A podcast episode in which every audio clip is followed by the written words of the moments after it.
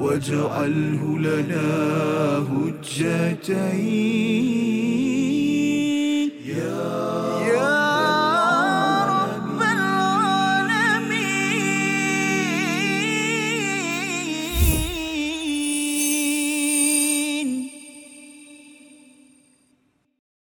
أو من الشيطان الرجيم. قالوا دع لنا ربك يبين لنا ما هي. إن البقرة تشابه علينا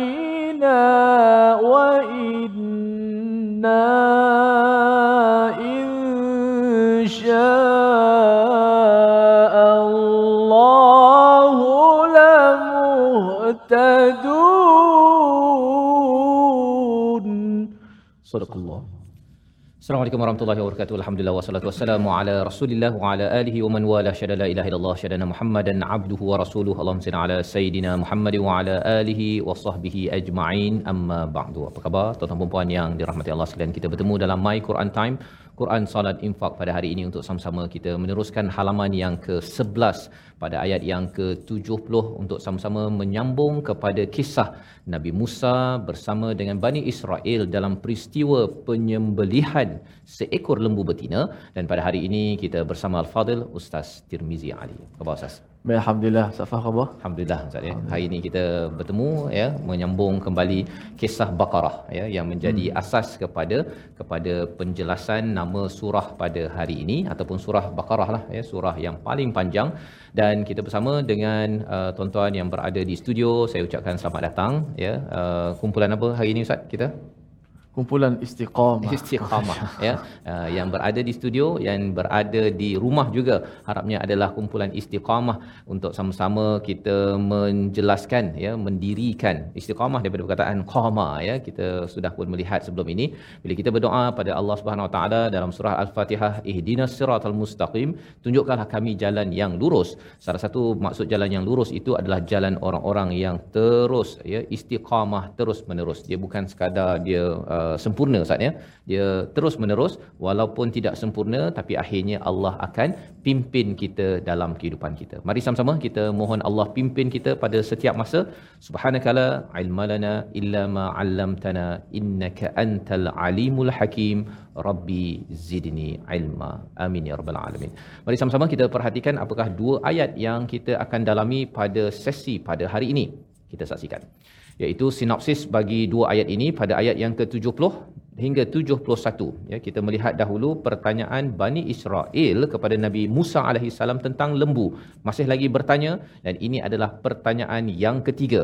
Ya yang pertama yang kedua sudah pun kita belajar dan kali ini kali yang ke ketiga diikuti pada ayat yang ke-72 Allah Maha mengetahui setiap sesuatu yang berlaku meskipun ia disembunyikan. Ini perkara yang kita akan lihat sebagai satu kesimpulan daripada peristiwa penyembelihan lembu baru Allah bercakap tentang apa kes ha, apa kes yang sebenarnya sedang diselesaikan. Mari sama-sama kita baca ayat yang ke-70 hingga ayat 72 pada hari ini dipimpin Al-Fadhil Ustaz Tirmizi Ali. Silakan. Baik, Alhamdulillah, terima kasih kepada Ustaz Tan Fazrul, penonton-penonton, sahabat-sahabat Al-Quran yang dikasihi sekalian. Alhamdulillah, kita menyambung bacaan daripada surah Al-Baqarah ayat 70 hingga 72, tiga ayat daripada muka surat yang ke-11 ini. Dan kita nak baca pada ayat 70 hingga 72. Jom sama-sama kita hayati bacaan dan selepas ini kita mendengar kupasan tadabbur eh, daripada ayat-ayat yang kita baca. A'udzubillahi minasyaitonirrajim. بسم الله الرحمن الرحيم. قالوا دع لنا ربك يبين لنا ما هي. إن البقرة شابه علينا وإنا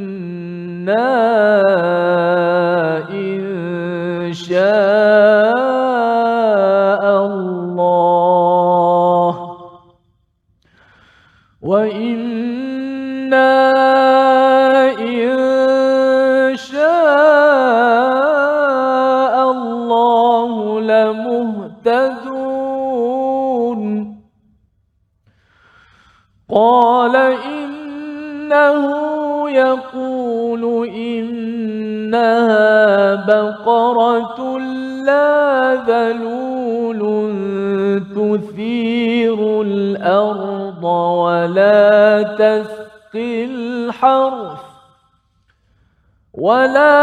تسقي الحرث مسلمة لا شية فيها. قالوا الآن جئت بالحق فذبحوها وما كادوا يفعلون.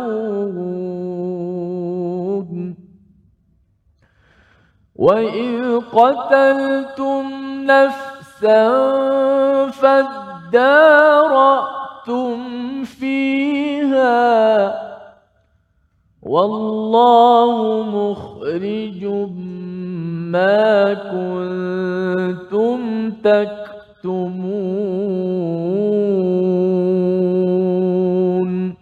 صدق الله العظيم. Surah Al-Azim gitulah bacaan daripada ayat yang ke-70 hingga 72. Alhamdulillah ya kita memberi perhatian kepada Al-Quran sebagai kalam daripada Allah Subhanahu Wa Taala dengan disiplin fastami'ulah ya dengar dengan bersungguh-sungguh wa ansitu dan senyap sebagai tanda kita ingin mendapat rahmat daripada Allah Subhanahu Wa Taala. Dan di dalam ayat yang ke-70 menyambung kepada bagaimana pertanyaan ketiga daripada Bani Israel ya apabila mereka menyatakan qalu du'u lana rabbaka yubayyin lana ma sebenarnya apabila kita melihat pada peristiwa uh, penyembelihan uh, lembu betina ini uh, mereka sudah bertanya kali pertama ya dijawab uh, pertanyaan mereka mahi dan dijawabkan oleh Nabi Musa alaihissalam selepas bertanya kepada Allah Subhanahu wa taala. Yang sudah pun kita belajar bahawa bukan dapat jawapan terus Nabi Musa perlu uh, pergi ke Gua Tur ustaz ya. Pergi bertemu Allah Subhanahu wa taala dan dapatkan jawapan. Patah balik jawab Kali kedua ditanya lagi, Nabi Musa pergi dapatkan jawapan dan balik. Dan kali ketiga ini, ya, kali ketiga ini mereka bertanya sekali lagi mahi. Dan bila sudah masuk kepada pertanyaan ketiga ini, uh, bukan lagi mereka ini berada dalam keadaan nak memperolok-olokkan tetapi sebenarnya dalam ayat ini bercerita tentang hakikat bahawa mereka sedang mencari mencari jawapan. Bagaimana kita tahu perkara ini? Apabila mereka menyatakan innal baqarat tashabaha alaina. Sesungguhnya lembu itu masih samar. Tashabah ini maksudnya daripada perkataan uh, syubhah, dia samar-samar. Disebabkan apa Ustaz? Ya? Sebenarnya awalnya ambil je mana-mana lembu kan tetapi disebabkan oleh bila mereka bertanya kali pertama itu maka makin sukar. Kemudian bila tanya kali kedua makin sukar lagi mendapatkan lembu yang warna uh, kuning pekat yang tidak ada belang-belang dan sebagainya. Maka pada waktu ini mereka makin sukar mendapatkan lembu tersebut. Nak cari kat mana? Ya lembu yang betul-betul tidak ada cacat tidak ada kekurangan warnanya pun warna kuning yang yang faqi' yang kita belajar pada ayat yang ke-2 69 ya seperti mana yang kita belajar sebelum sebelum ini tasurrun nazirin iaitu uh, dia me- me- mengujakan ya dia amat indah menyenangkan kepada mata yang me- memandang. Maka pada waktu ini ya pertanyaan mereka ini di hujung ini mereka menyatakan wa inna insyaallahu lamuhtadun ya. Dan uh, jika Allah menghendaki nescaya kami mendapat petunjuk Maka ini adalah pertanyaan mereka yang ketiga. Mereka sudah mengakui bahawa ini menyukarkan kami. Tasyabaha alaina. Susah nak cari lembu begini. Wa inna insya'allahu lamuhtadun. Mereka mula dah mengakui Ustaz ya. Uh, bahawa sebenarnya jika dengan izin Allah kami akan diberi petunjuk. Uh, perbincangan ulama tentang perkataan insya-Allah ini amat uh, special ya amat special untuk kita. Kerana apa? Kerana mereka awalnya itu tanya uh, untuk memperolok-olokkan. Bila, bila diurus diminta untuk ber, melakukan penyembelihan tersebut mereka tak buat tetapi bila sudah bertanya kali ketiga ini mereka sudah rasa sukar dan mereka mula mengakui bahawa kami perlukan pertolongan daripada Allah Subhanahu Wa Taala dan dinyatakan di sini insya Allah sebagai satu perkara yang penting bagi bagi kita sebagai umat Islam menyatakan insya Allah ketika nak buat sesuatu perkara Ustaz ya. dengan perkataan itu uh, dia ditangkap oleh uh, uh, para mufassir bahawa ini adalah tanda mereka ini merendah diri dan mereka akhirnya dipimpin ya dipimpin untuk uh, bertemu dengan lembu yang sedang sedang mereka cari tersebut. Jadi ini adalah pelajaran daripada ayat yang ke-70 ya yang kita ingin baca sekali lagi ayat ini untuk kita beri perhatian dalam kehidupan kita. Kadang-kadang kita kena buat dahulu apa yang diperintahkan. Jangan banyak soal kerana banyak soal itu akan menyebabkan tasyabah ya. Benda yang jelas itu jadi samar-samar tetapi bagaimanakah menguruskan kesamaran tersebut berdoa kepada Allah Subhanahu Wa Taala yang itu akan menyebabkan kita akan diampunkan dan akhirnya dipimpin kepada jawapan sebenar dalam kehidupan ayat 70 bersama Al-Fadhil Ustaz Tirmizi silakan Baik, Alhamdulillah kita dah dengar kupasan uh, Tadabbur ayat 70. Kita nak pasak lagi sekali untuk kita baca kali ini. Uh, kita dapat membacanya dengan sudah memahami akan terjemahan makna dan juga bagaimana pertanyaan Bani Israel dan kita mengharapkan kita mendapat petunjuk daripada Allah Subhanahu Wa Taala. Auzubillahi minasyaitonirrajim. قالوا دع لنا ربك يبين لنا ما هي إن البقرة تشابه علينا وإنا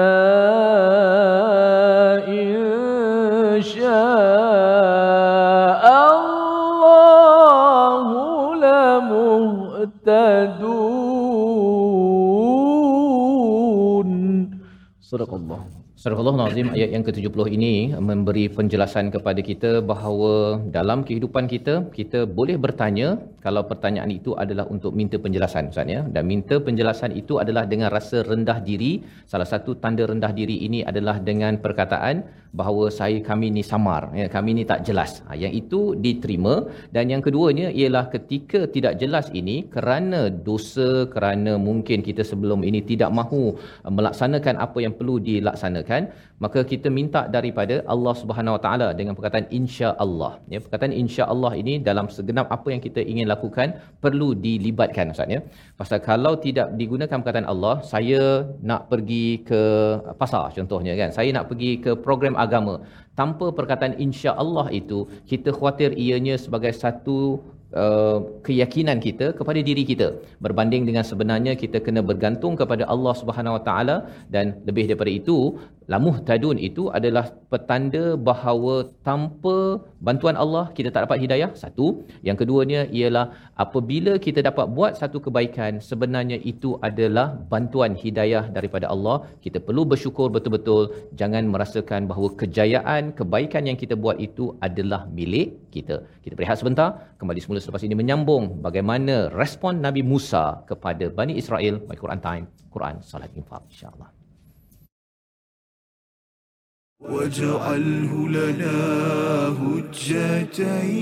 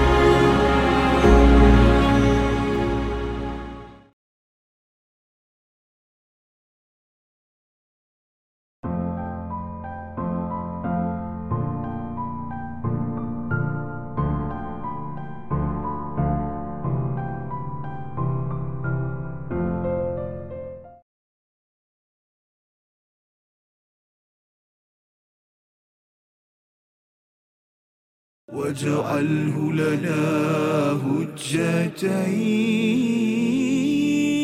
يا يا رب العالمين.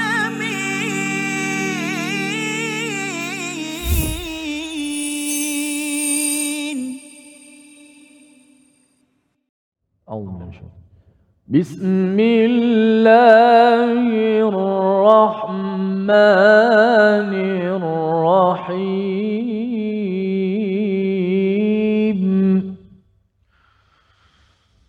قالوا دع لنا ربك يبين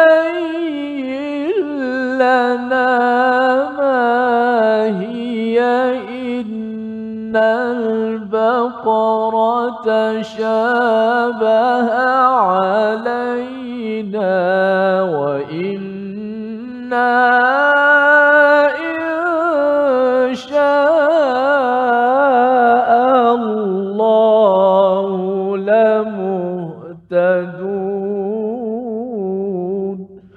Barakallahu Kembali kita dalam My Quran Time, Quran Salat Infak pada hari ini dan apakah yang sudah kita belajar pada bahagian pertama sebentar tadi adalah suatu perkara yang besar Ustaz ya. Sebenarnya bila eh, kadang-kadang dalam hidup kita ini ada saja orang yang bertanya soalan ya. Kita tak tahu sebenarnya apakah dia bertanya untuk mempersoalkan ataupun menyoal. Ada dua perkara ya. Mempersoalkan itu maksudnya saja nak main-main ya untuk mencari jawapan nak mengenakan kepada kepada yang ditanya ataupun memang nak menyoal dan salah satu petanda bahawa seseorang itu betul-betul nak menyoal ialah apabila dia menyatakan masalah dia kalau dalam ayat yang ke-70 ini tasyabaha alaina kami ni confused lah. Kami keliru kami ni tak jelas. Satu.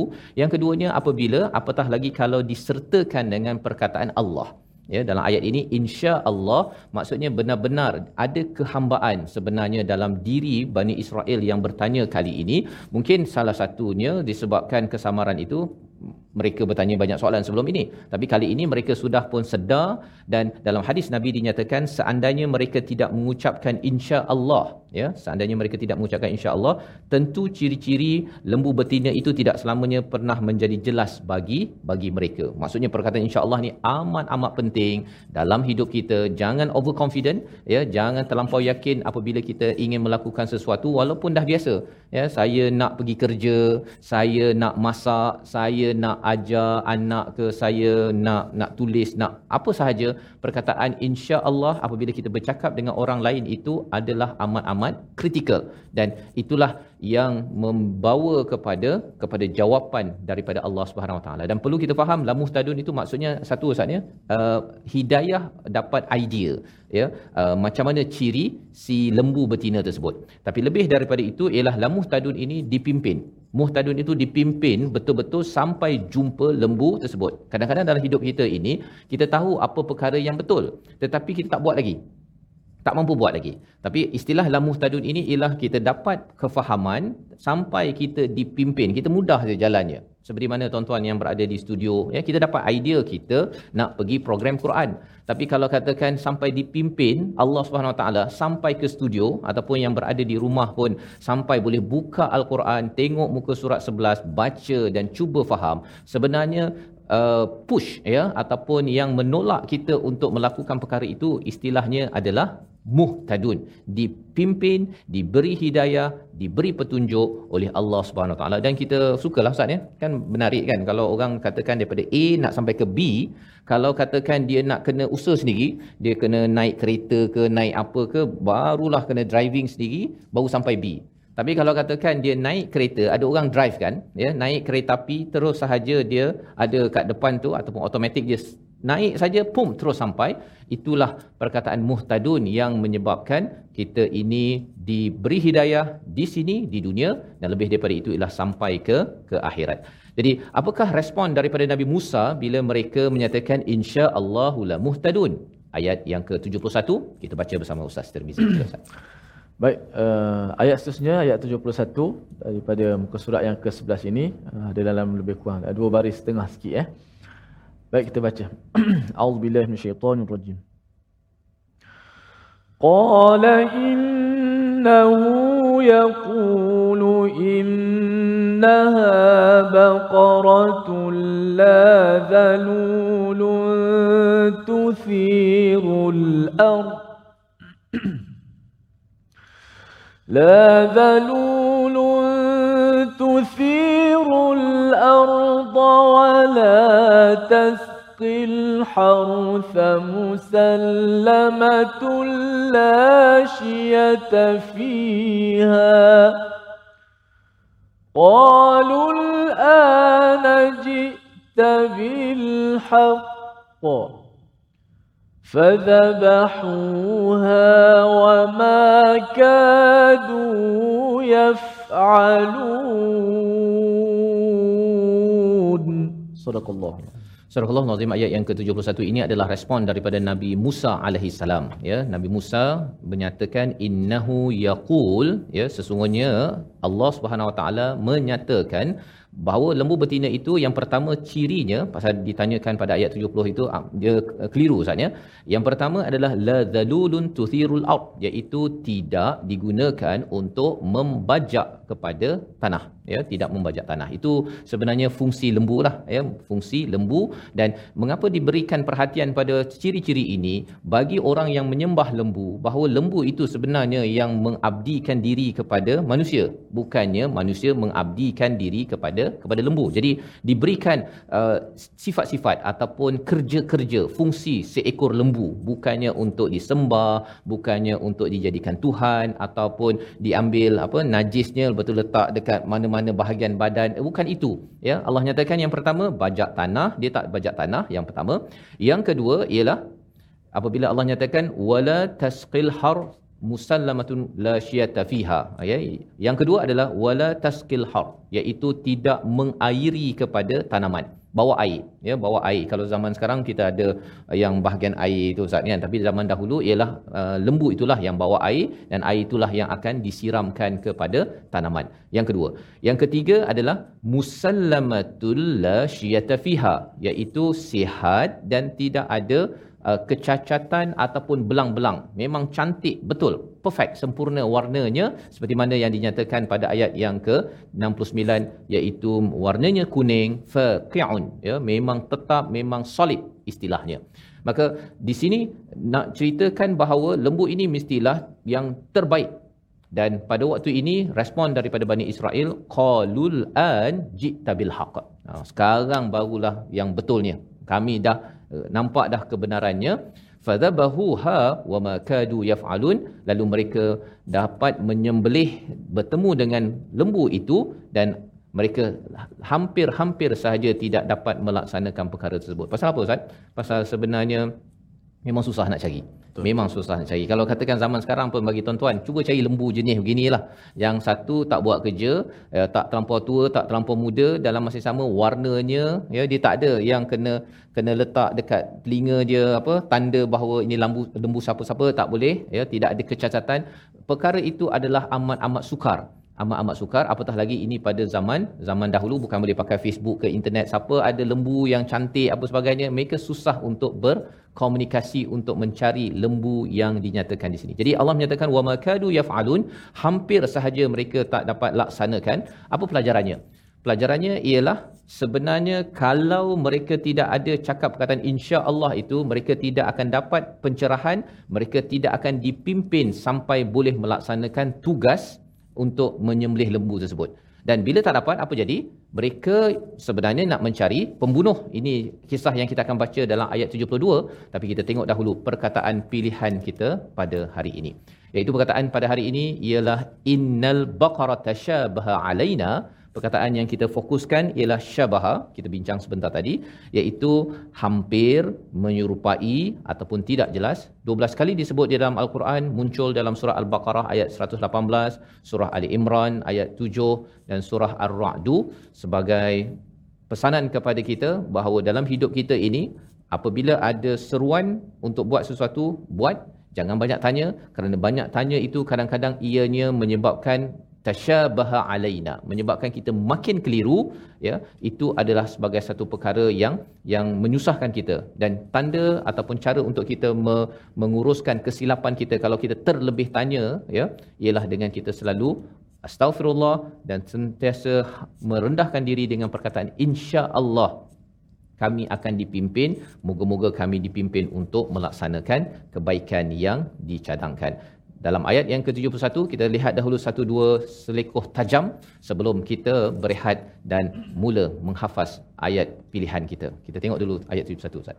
Baik, uh, terima kasih Fadil Ustaz Fazrul, penonton-penonton, sahabat-sahabat Al-Quran. Kita tengok sedikit uh, tempat-tempat yang selekoh, tajam yang untuk sama-sama kita ambil perhatian. Yang pertama uh, sudah pastilah pada ke ayat uh, wala taskil hartha wala taskil hartha musallamah wala taskil harfa musallamah ayat 71. Yang mana ada beberapa huruf yang bersifat dengan hamas. Eh, hamas tu masuk huruf yang uh, udaranya keluar, anginnya keluar bila menyebut di makhrajnya. Wala tasqi huruf sin. Kemudian al-hartha huruf ha. Ada hamas juga. Kemudian huruf tha ha? di hujung lidah juga ada hamasnya. Kemudian diapit dengan uh, selepas huruf tha itu ada huruf mim, kemudian ada huruf sin yang juga ada sifat angin ataupun hamas. Maka uh, huruf-huruf yang berbeza, makhraj yang berbeza tapi ada makhraj ada sifat yang sama hamas.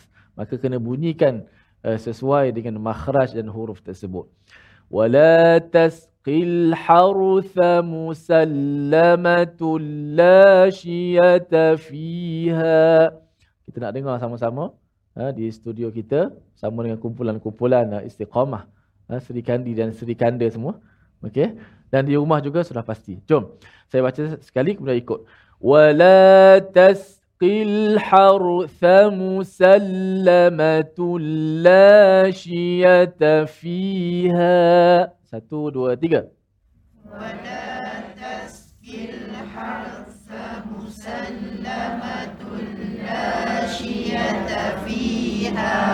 Ah, daripada awal tu ada sin, ada huruf tha, ada huruf ha, ada huruf shin juga, ada huruf ha simpul pun ada. Maka uh, semua huruf tu ada berangin lah kalau kita kata sebut. Eh? Sekali lagi. Wala tasqil musallamatul la shiyata fiha.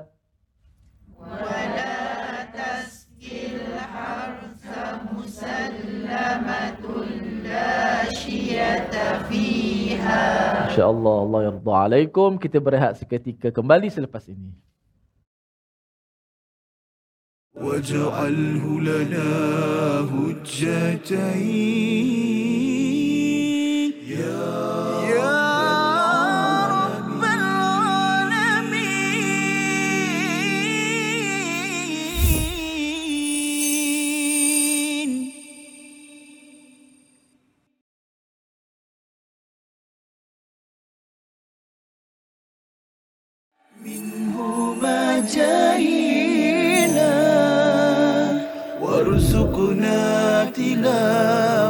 تلاوته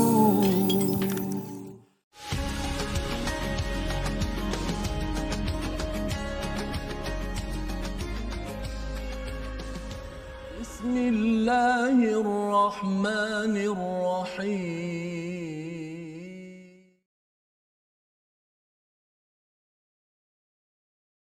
واجعله لنا هجتين. يا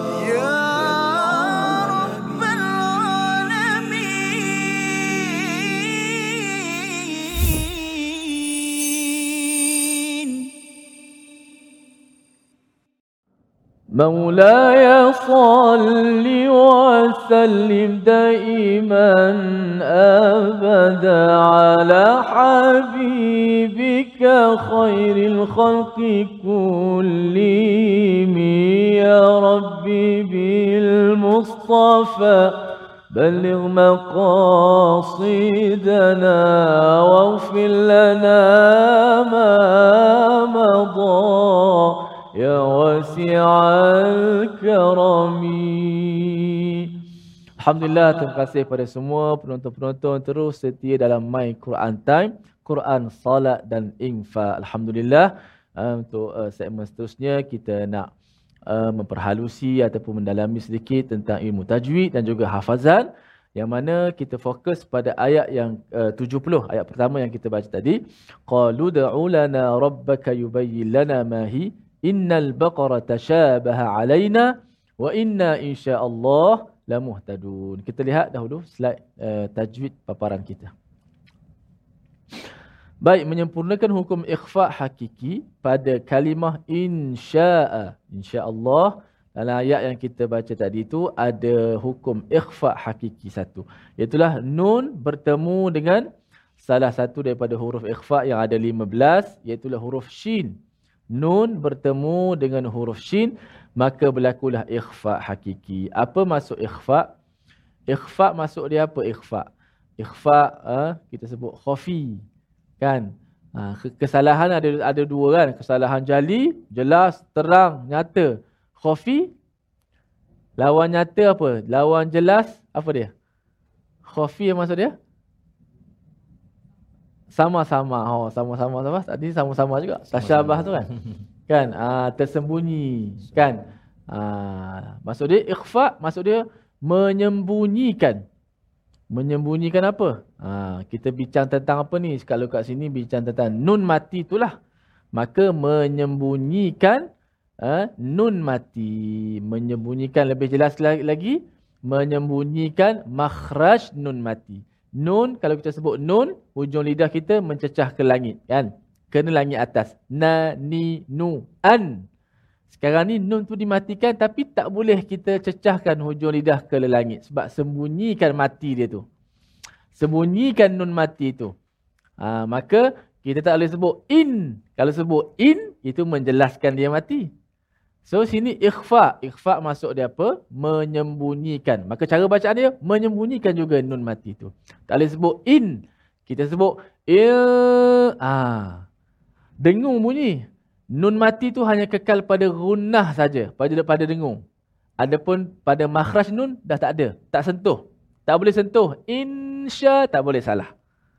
Ha, maka kalau kita buat insya, kita gagal mencapai hakikat ikhfa itu. Sebab tu sebut uh, ikhfa ha, hakiki. Maka pertama sekali pekerjaan ikhfa ini menyembunyikan makhraj. Adapun sifat nun yang uh, gunnah dengung tu itu kekalkan pada hidung.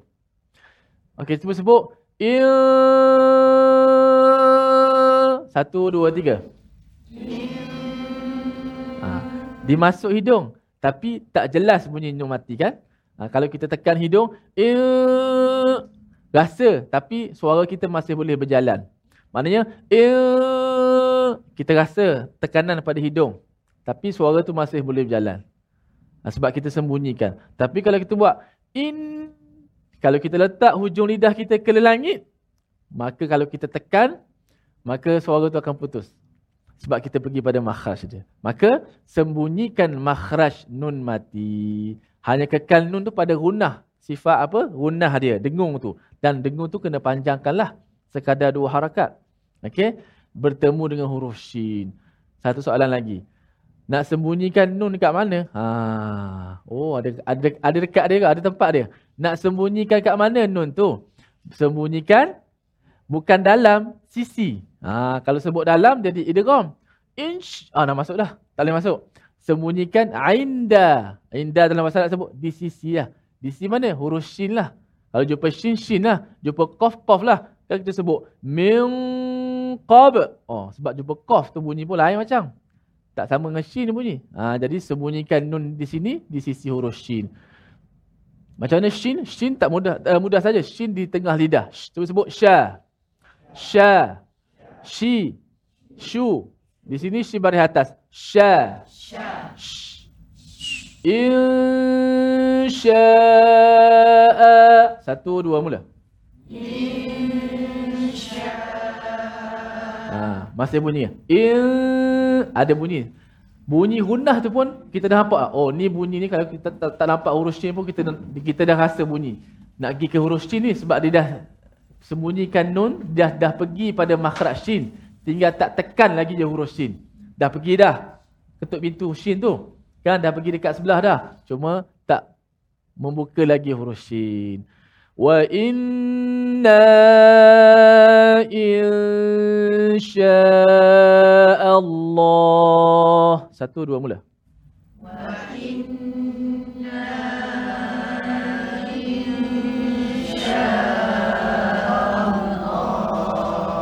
Ah, tu yang pertama. Yang kedua dalam ayat ni juga, kerana ayat ni juga menjadi ayat hafazan, jadi kita ulang-ulang, sedar tak sedar, dah ingat dah. Secara tak tak belum hafal lagi dah ingat. Oh, lain macam tu. tak hafal lagi dah ingat. Oh, maka kalau dah ingat tak lupa-lupa insya-Allah. Mudah-mudahan. Okey.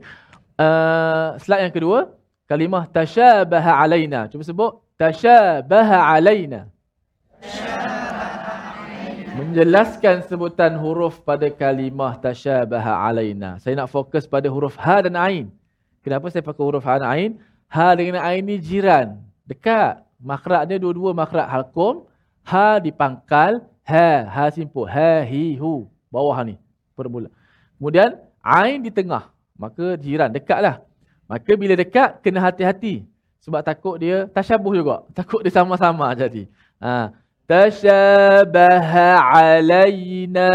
Satu, dua, mula. Ha, biar dua-dua tu jelas timbul satu-satu. Jangan jangan bolong. Orang kata orang kata bolak walk. Tasyaba alaina. Ah, dia main sekali. Tak boleh. Tasyaba ala tak nak. Tasyabaha alaina. Satu dua mula. begitu huruf ha dan ain. Ha, kenapa saya fokus itu sebab dia dekat makhraj bertemu. Okey saya baca satu potong kita buat tiga potongan ayat. Tiga potongan. Ha, saya baca kemudian ikut. Qalu da'u lana rabbaka yubayyin lana ma hi. Satu dua mula. Qalu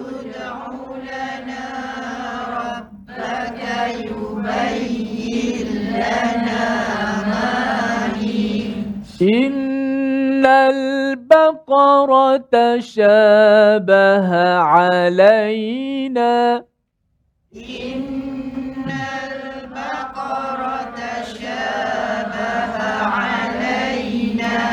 وإنا إن شاء الله لمهتدون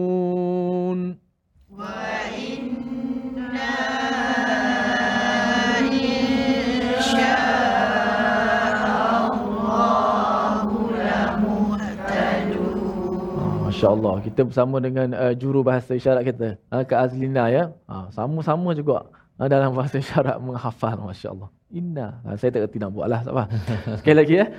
Qalu da'u lana rabbaka yubayyin lana ma hi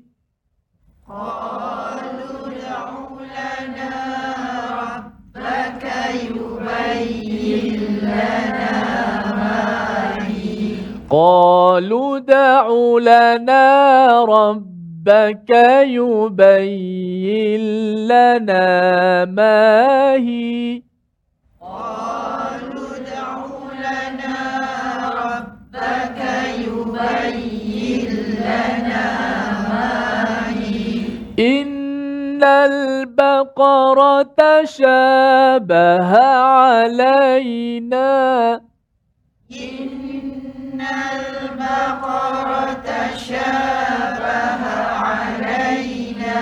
Innal baqara tashabaha alai innal baqara sesungguhnya lembu tu tashabaha alaina ha, sama-sama lagi bagi kami ni. Wa inna insya'allahu lamuhtadun. Ah,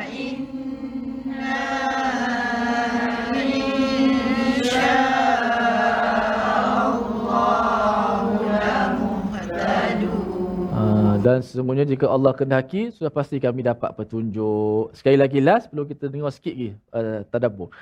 Qalu da'u lana rabbaka yubayyin lana ma hi. Jangan tengok Quran.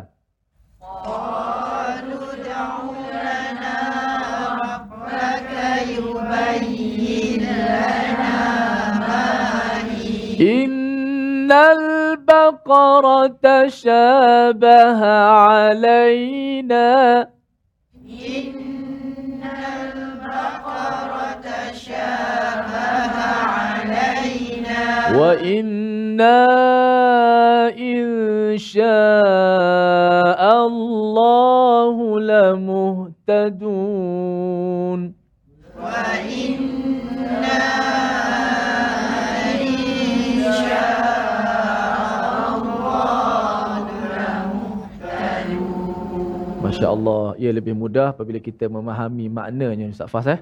Ha, ayat yang ke-70. Insya Allah Ustaz Fas. Sedikit Ya. sebelum rehat.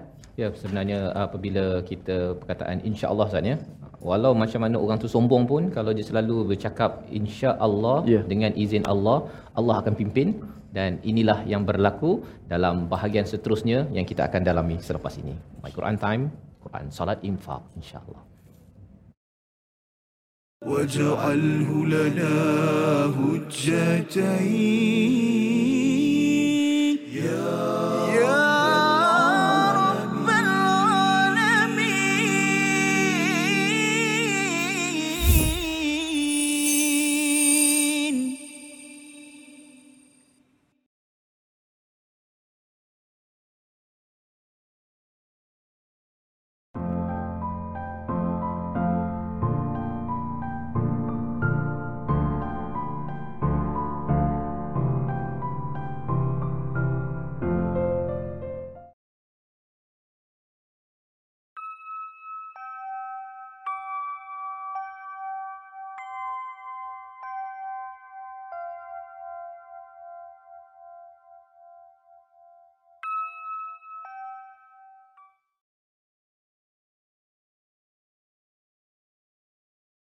واجعله لنا هجتين.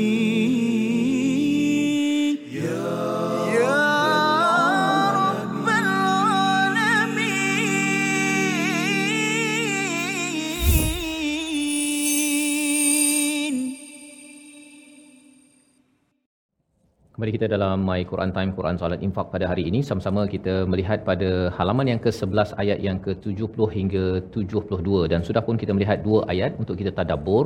Apa yang kita sudah uh, hafaz sebentar tadi iaitu berkaitan dengan pertanyaan yang lebih kurang sama pada ayat yang ke 7 ataupun 67 ya. Iaitu mereka bertanya ataupun 68 iaitu qalu du'u lana rabbaka yubayyin lana ma hi. Dan itulah juga ayat yang kita hafal lebih kurang ustaz ya pada ayat yang ke-70 tapi pada ayat yang ke-70 ini diikuti dengan innal baqara tashabaha alaina ya bezanya di situ. Di mana kami keliru ya dan wa inna insyaallahu lamuhtadun jika dengan izin Allah Subhanahu Wa Taala nescaya pasti kami akan di dipimpin. Kerana ber- menyatakan insya-Allah itulah mereka di dipimpin akhirnya. Dan apa yang kita belajar daripada beberapa ayat pertanyaan kaum Bani Israel ini kepada Nabi Musa ialah uh, jangan banyak tanya ustaz ya. Sebelum buat. Buat dulu ya. Kemudian kalau nak tanya selepas buat itu okey maksudnya dah tanya cari-cari-cari alamak tak jumpalah lembu. Ha, susahlah tak jumpa lembu kan? Tapi kalau belum buat apa-apa tanya tanya tanya tanya ya sebelum baca Quran tanya. Quran ni kena baca 30 juzuk ke kena baca satu juzuk ke. Belum tanya lagi belum baca Quran lagi Ustaz kan? Belum baca lagi. Ramadan kan? Kena baca Quran kan? Uh, baca Quran dia tadabbur berapa ayat nak baca berapa ayat nak uh, hafaz berapa ayat? Baca saja hafaz sahaja bila kita mula bertanya berapa ayat tersebut nanti kan penceramah cakap ah tadabbur 50 ayat. Ha satu hari jenuh kita nak pergi tadabburnya kerana pertanyaan sebelum buat itu menyusahkan. Tetapi pertanyaan selepas buat itu adalah diizinkan dan di hujung ayat 71 itu Allah menyatakan perkataan fa ya. Bila ada perkataan fa itu menunjukkan mereka mula dah mula buat ya. Bila mereka buat di sini Allah menyatakan wama kadu yafalun hampir saja tidak mampu mereka laksanakan. Kerana apa? Menurut kisahnya mereka cari-cari-cari ustaz ya. Lembu itu ada pada seorang anak ya anak bersama dengan ibunya. Dan kalau nak lembu tersebut mereka kena tukarkan dengan harga emas seberat kulit lembu tersebut. Ha, alhamdulillah kulit lembu Ustaz ni kalau lembu punya berat nak ditukar emas memang memang tak mampu mereka laksanakan. Jadi bila ditimbang uh, bila mereka sembelih ya mereka dah janji okey sembelih lembu uh, punya kulit itu ditimbang mereka kena letakkan emas sebagai cagaran ataupun tukarannya mereka kena kumpulkan emas-emas yang ada dalam Bani Israel itu untuk diserahkan kepada kepada anak yang empunya kepada lembu terbaik yang dinyatakan dalam ayat ini. Jadi perkara penyembelihan ini dinyatakan lebih awal untuk menyelesaikan kes apa? Ayat 72 kita baca bersama Al-Fadil Ustaz Tirmizi. Silakan. Baik semua penonton-penonton di studio dan juga di rumah sama-sama kita baca ayat ini pendek saja. Uh, dua dua potongan ayat. Uh, saya baca kemudian semua ikut. Uh, kita uh, panaskan suara sikit dengan taranum Hijaz uh, pinjang lagu Ustaz Tah sikit. Okey? Ah uh, Ustaz Tah tengok ni. Auzubillahi minasyaitanir rajim. وإذ قتلتم نفسا فادارأتم فيها Satu, dua, mula.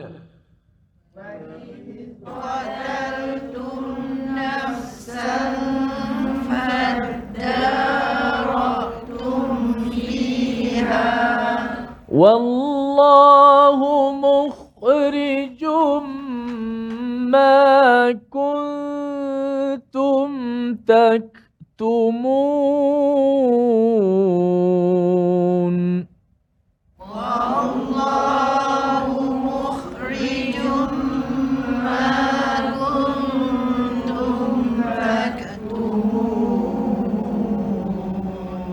Sadaqallahul azim insyaallah. Surah Al-Azim ya ayat yang ke-72 dan ingatlah ketika kamu membunuh seorang lalu kamu tuduh menuduh tentang itu tetapi Allah menyingkapkan apa yang kamu sembunyikan dan ini uh, kes, uh, penerusan Ustaz ya kalau awal tadi menyembelih lembu kemudian baru bawa kesnya Ha, mengapa terbalik kan? Sepatutnya beritahu kes dulu kan. Kemudian baru cakap tentang apa kena buat untuk selesaikan isu ini.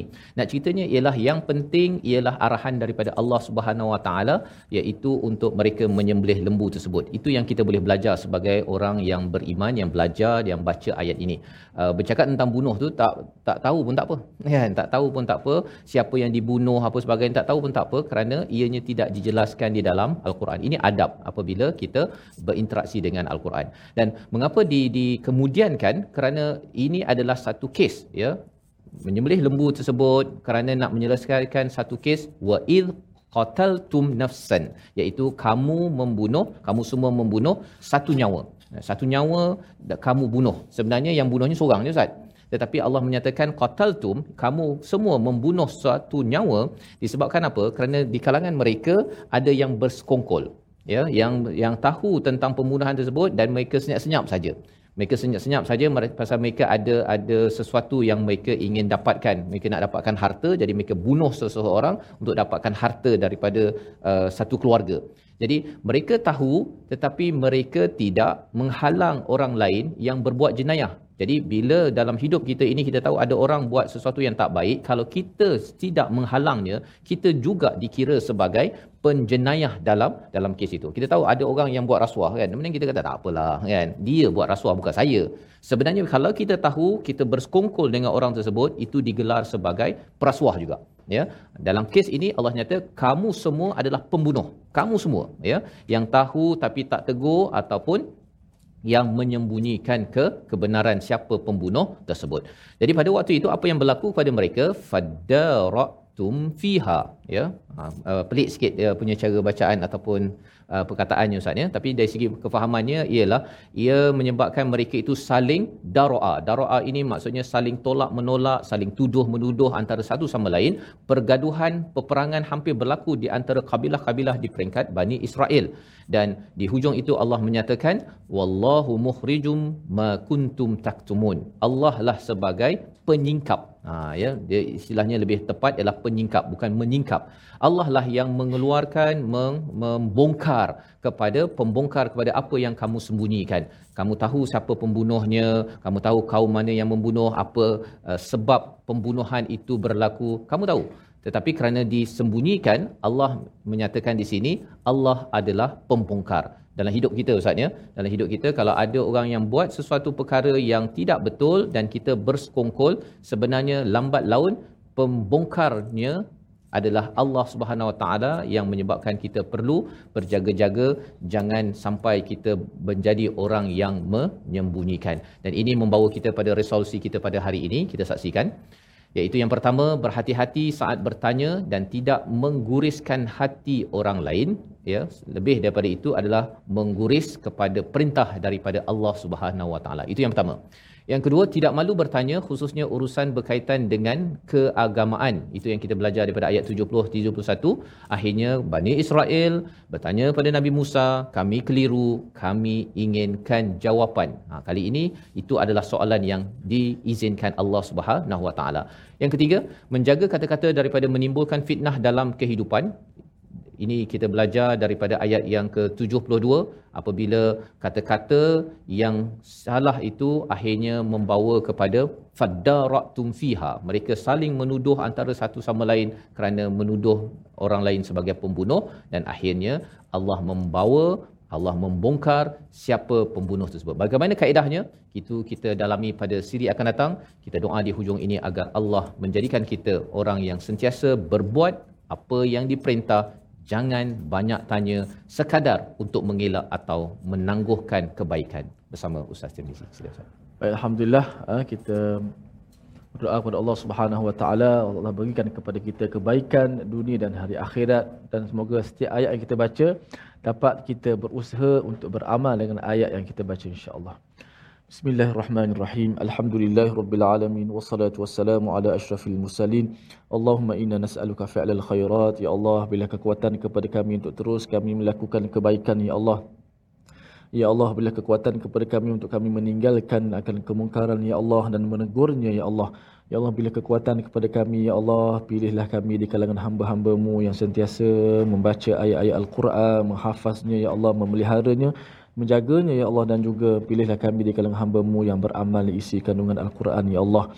Bila kekuatan kepada kami untuk terus kami melakukan kebaikan ya Allah dan ampunkanlah segala salah silap kami ya Allah, ampunkanlah segala kekurangan kami ya Allah. Ya Allah, masukkanlah kami semua ke dalam syurga-Mu ya Allah dengan syafaat Al-Quran Karim ya Allah. Amin amin ya rabbal alamin. Wa sallallahu wa sallama wa baraka ala Muhammad wa ala alihi wa sahbihi. Walhamdulillahi rabbil alamin. Amin amin ya rabbal alamin. Moga-moga Allah mengabulkan doa kita pada tuan-tuan yang berada di studio. Saya ucapkan terima kasih ya dan juga yang berada di rumah terus menjadi orang-orang yang istiqamah melaksanakan apa yang diperintahkan oleh Allah Subhanahu Wa Taala dan sudah tentunya ia memerlukan pengorbanan. Salah satu daripada pengorbanan yang Allah minta kita laksanakan adalah dengan infak dan hari ini kita boleh bertanya pada diri kita hari ini sudah infak ke belum ya. Ha, salah satunya di tabung gerakan al-Quran selain daripada itu adalah jiran-jiran kita kita ahli keluarga kita kena tengok balik ya adakah kita sudah berinfak kerana itu adalah tanda bahawa hati ini sudah pun dilembutkan oleh Allah Subhanahu Wa Taala dan kita ingin lembutnya itu sebagaimana yang Allah akan nyatakan kita akan baca pada ayat 74 pada episod akan akan datang. Jadi jangan lupa untuk terus bersama My Quran Time, share, kongsikan dengan rakan, kongsikan dengan ahli keluarga untuk kita belajar bagaimana untuk menguruskan hati, menguruskan akal berteraskan kepada wahyu daripada Tuhan. Bertemu lagi My Quran Time, Quran Salat Infak insya-Allah.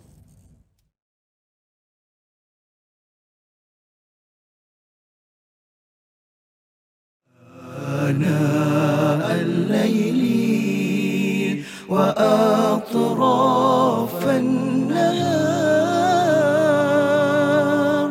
واجعله لنا هجتين